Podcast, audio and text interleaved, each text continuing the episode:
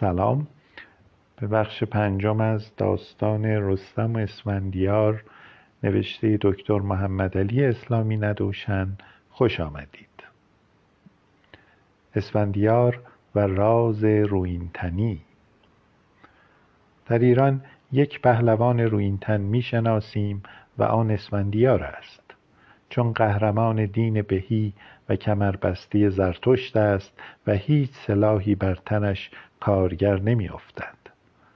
اندیشه روینتنی که ریشه کهن دارد کنایه از آرزوی بشر به آسیب ناپذیر ماندن است و این خود میپیوندد به آرزوی بیمرگی و عمر جاوید. انسان از همان آغاز پیدایی خویش می‌خواسته که زندگی خود را بر روی خاک هرچه درازتر کند. و حتی آن را به صورت ابدی درآورد. اهمیت موضوع به حدی است که کهنترین اثر ادبی که بر جای مانده است حاوی این معنی است و آن حماسه گیلگمش است. جوهر حماسه گیلگمش عبارت است از ناپذیری مرگ. یعنی انتهایی که در سرنوشت همه آدمیان است و حتی کسی چون او که تواناترین و نامورترین فرد زمان خود است از آن نمی‌تواند رست. مفهوم دیگر روینتنی آن است که یکی بتواند برتر از دیگران قرار گیرد. آدمیان تا زمانی که بتوانند همدیگر را زخم بزنند و از پای درآورند با هم برابرند. اگر در میان آنان کسی پیدا شود که ضربه هلاک بر او کارگر نیفتد از همه آنها برتر می شود و بدین گونه واجد صفت قهرمان بی همتا می گردد که تجسم آن یکی از نیازهای روانی بشر بوده است. اکنون بیاییم بر سر اسفندیار.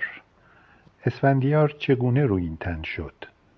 در زراتشت نامه که روایت خود را از مأخذ کهنتری گرفته است چنین آمده که زرتشت پیامبر چهار ماده متبرک به چهار تن داده تا هر یک را از موهبت خاصی برخوردار دارد. شراب به گشتاسب که چشمانش را به روی جهان دیگر و مینو می گشود بوی گل به جاماسب که او را از دانایی و روشنبینی بهرهمند می داشت انار به اسفندیار که او را روینتن می کرد جامی شیر به پشوتن که او را زندگی جاودانی می بخشید شراب نماینده مقام سلطنت است. بوی نماینده روحانیت انار نماینده جنگاوری و شیر نماینده پیشه چهارم یعنی کشاورزی. این چهار ماده همانهایی هستند که در مراسم درون زرتشتی ها به کار برده می شود شراب گذشته از آن نوشابه سلطنتی است. نمودار آب دریاچه ها هست و باید جام را از آن پر کرد تا آب ها نیز وارد دریاچه ها شود. تاج به مسابه بیشه است در میان دریاچه. گل آینه امشاسپندان است و شیر نشانه فراوانی و برکت. درباره انار که میوه اسفندیار و مسبب رویینتنی اوست توضیح بیشتری می‌دهیم. انار از زمانهای کهن میوه مقدس شناخته می شده و یکی از مظاهر فراوانی و باروری بوده است. در برونزهای لرستان نقوشی از پروردگار باربری دیده می شود که شاخه های انار در دست دارد و در حال دویدن است. همچنین بر مهر طلایی مربوط به اوایل هزاره اول قبل از میلاد شاخه های انار نقش است. به روایت پور داوود در آتشکده ها چند درخت انار می کاشتند بنابر اساطیر یونان هنگامی که پسر زئوس به توطعه نامادری ژنو قطع قطعه می شود از خونش درخت انار می روید تلسم روینتنی اسفندیار به دست سیمرغ شکسته می شود در شاهنامه سیمرغ مرغ فرمانرواست. سخنگو و همه چیزدان و چارگر است. مرغ پاسدار رستم و خانوادی زال است.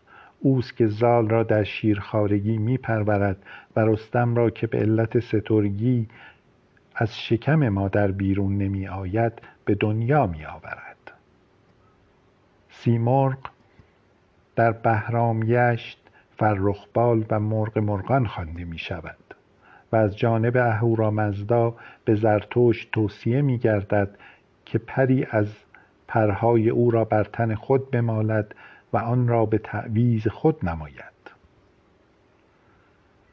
و نیز به او گفته می شود که اگر استخوانها یا پری از پرهای سیمرغ نیرومند را با خود داشته باشد دیاری نخواهد توانست او را از پای درآورد. همه مردم او را تکریم خواهند کرد و جلال و افتخار به او خواهند بخشید. و این مرغ مرغ مرغان نگاهبان او خواهد شد. در شاهنامه سیمرغ در البرز کوه معوا دارد. زال او را شاه مرغان می‌خواند که از جانب دادگر آفریده شده است.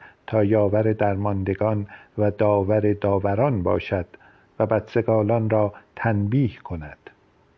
او به اندازه عظیم است که چون پدیدار می شود مانند ابری نمود می کند که بارانش مروارید است. اما در اوستا این مرغ بر درخت شگفتآور ویسپوبیش که در میان دریای فراخ کرته است آشیانه دارد. و آن درختی است که بذر همه نهالها در اوست. حد زده شده است که خاصیت درمانگری سیمرغ از همین رابطه او با درخت ضد گزند گرفته شده باشد. در برابر سیمرغ نیکوکار سیمرغ دیگری در شاهنامه هست که می‌توان او را سیمرغ بیراه یا تورانی خواند و این همان مرغی است که در خان پنجم راه را بر اسفندیار می‌گیرد. لیکن شاهزاده به نیروی فره ایزدی و به کمک صندوق و گردونه که تعبیه کرده است او را از پای در می آورد قرار گرفتن سیمرغ بد در برابر سیمرغ خوب ظاهرا از این اعتقاد کلی ناشی می شود که در تفکر ایران باستان هر, عنصری یا موجودی می تواند نوع اهورایی و نوع اهریمنی داشته باشد. هر, دو این، هر دوی این سیمرغ ها ماده هستند و هر دو بچه دارند. برای فراخواندن سیمرغ تشریفاتی از جانب زال صورت می‌گیرد که از همه مهمتر سوزاندن بخور است. می‌دانیم که در آیین زرتشتی هنگام برگزاری مراسم مذهبی بخور و چوب ضرورت دارد. به طور کلی سوزاندن بخور هنگام انجام تشریفات مذهبی در نزد بسیاری از اقوام کهن رواج داشته است. و همکنون نیز کم و بیش جاری است. علت آن است که موسیقی و بوی هر دو در برانگیختن تخیل و تخدیر و یا تحریک اعصاب و ایجاد جو مصفا و حضور قلب مؤثر هستند. در ایران بعد از اسلام در اعتقاد عامه چنین جای داشته که هر جا دود شود دیو و جن و شیاطین از آنجا می گریزند دود کردن اسفند و کندر در نزد ما باقی مانده ای از همان اعتقاد کهن است. اکنون بیاییم بر سر چوب گز. سیمرغ بر اثر بوی بخور و بوی پر خویش فرا می‌رسد. از زال می‌پرسد که چه نیازی این گونه به دود یافته است و او ماجرای رستم و اسفندیار را با او در میان می نهد سیمرغ پس از آن که پهلوان اسبش را از نو تندرست می کند رستم را برای چارهجویی به نزدیک دریا می برد و از آنجا به گوشه ای از خشکی راهنمایی می کند که از بادش بوی مشک می آید آنگاه بوته گز مقدر را به او می نماید اما چرا گز و نه شاخه دیگر؟ درست روشن نیست. با این حال باید به چند نکته اشاره کرد. یکی محلی بودن گز بوته محلی سیستان است و همکنون نیز در آن منطقه دیده می شود می‌دانیم که افسانه ها نیز از خصوصیات طبیعی محیط خیش تبعیت می کنند دوم بلندی و باریکی. در شاهنامه بر این خاصیت تکیه شده است و سیمرغ به رستم توصیه می کند که از میان شاخه ها بلندترین و باریکترین آنها را برگزیند. گفته شده است که گاهی بلندی شاخه گز به شانزده گز می رسیده سوم بیبار بودن آن. گز گرچه میوه هایی دارد ولی در ادبیات فارسی به بی سمری و بی ارزشی شهرت یافته است. آیا این معنیدار نیست که شاخه درختی بی قابلیت مطرود و دور افتاده به کاری به این مهمی یعنی کشتن اسفندیار گمارده شود؟ سیمرغ به این نکته توجه دارد که به رستم می‌گوید تو این چوب را خار مایه مدار. تعارض بین حقارت چوب و عظمت خاصیتی که در درونش نهفته است مبین قدرت نهانی و بازیگری روزگار می‌تواند بود. چهارم خاصیت مرموز الهی آن است. من در فرهنگ ایران به چنین خاصیتی بر نخوردم لیکن فرایزر در این بار اشاره هایی دارد. به روایت او در مصر قدیم گز یکی از درختهای مقدس پروردگار باروری و نعمت شناخته می شده در میان تصاویری که بر مقابر او در معبد ایریس کشف گردیده است تصویری از درخت گز دیده می شود که دو مرد بر آن آب می افشانند. عبارت بالای تصویر نشان از آن است که سرسبزی این درخت را زامن سرسبزی و باروری زمین دانستند.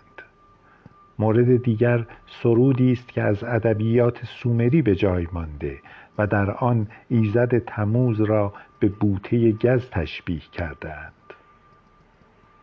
ایزدی که در زمستان می پژمرد و بهاران و در بهاران به زندگی باز می گردد پنجم سختجانی و خاصیت طبی آن است که در کتابهای قدیم به سختی چوب گز اشاره شده است و آن را یکی از چوبهایی دانستند که برای ساختن تیر مناسب بوده. از لحاظ طبی نیز برای آن خواصی می شناختند که در کتاب برهان قاطع آمده است.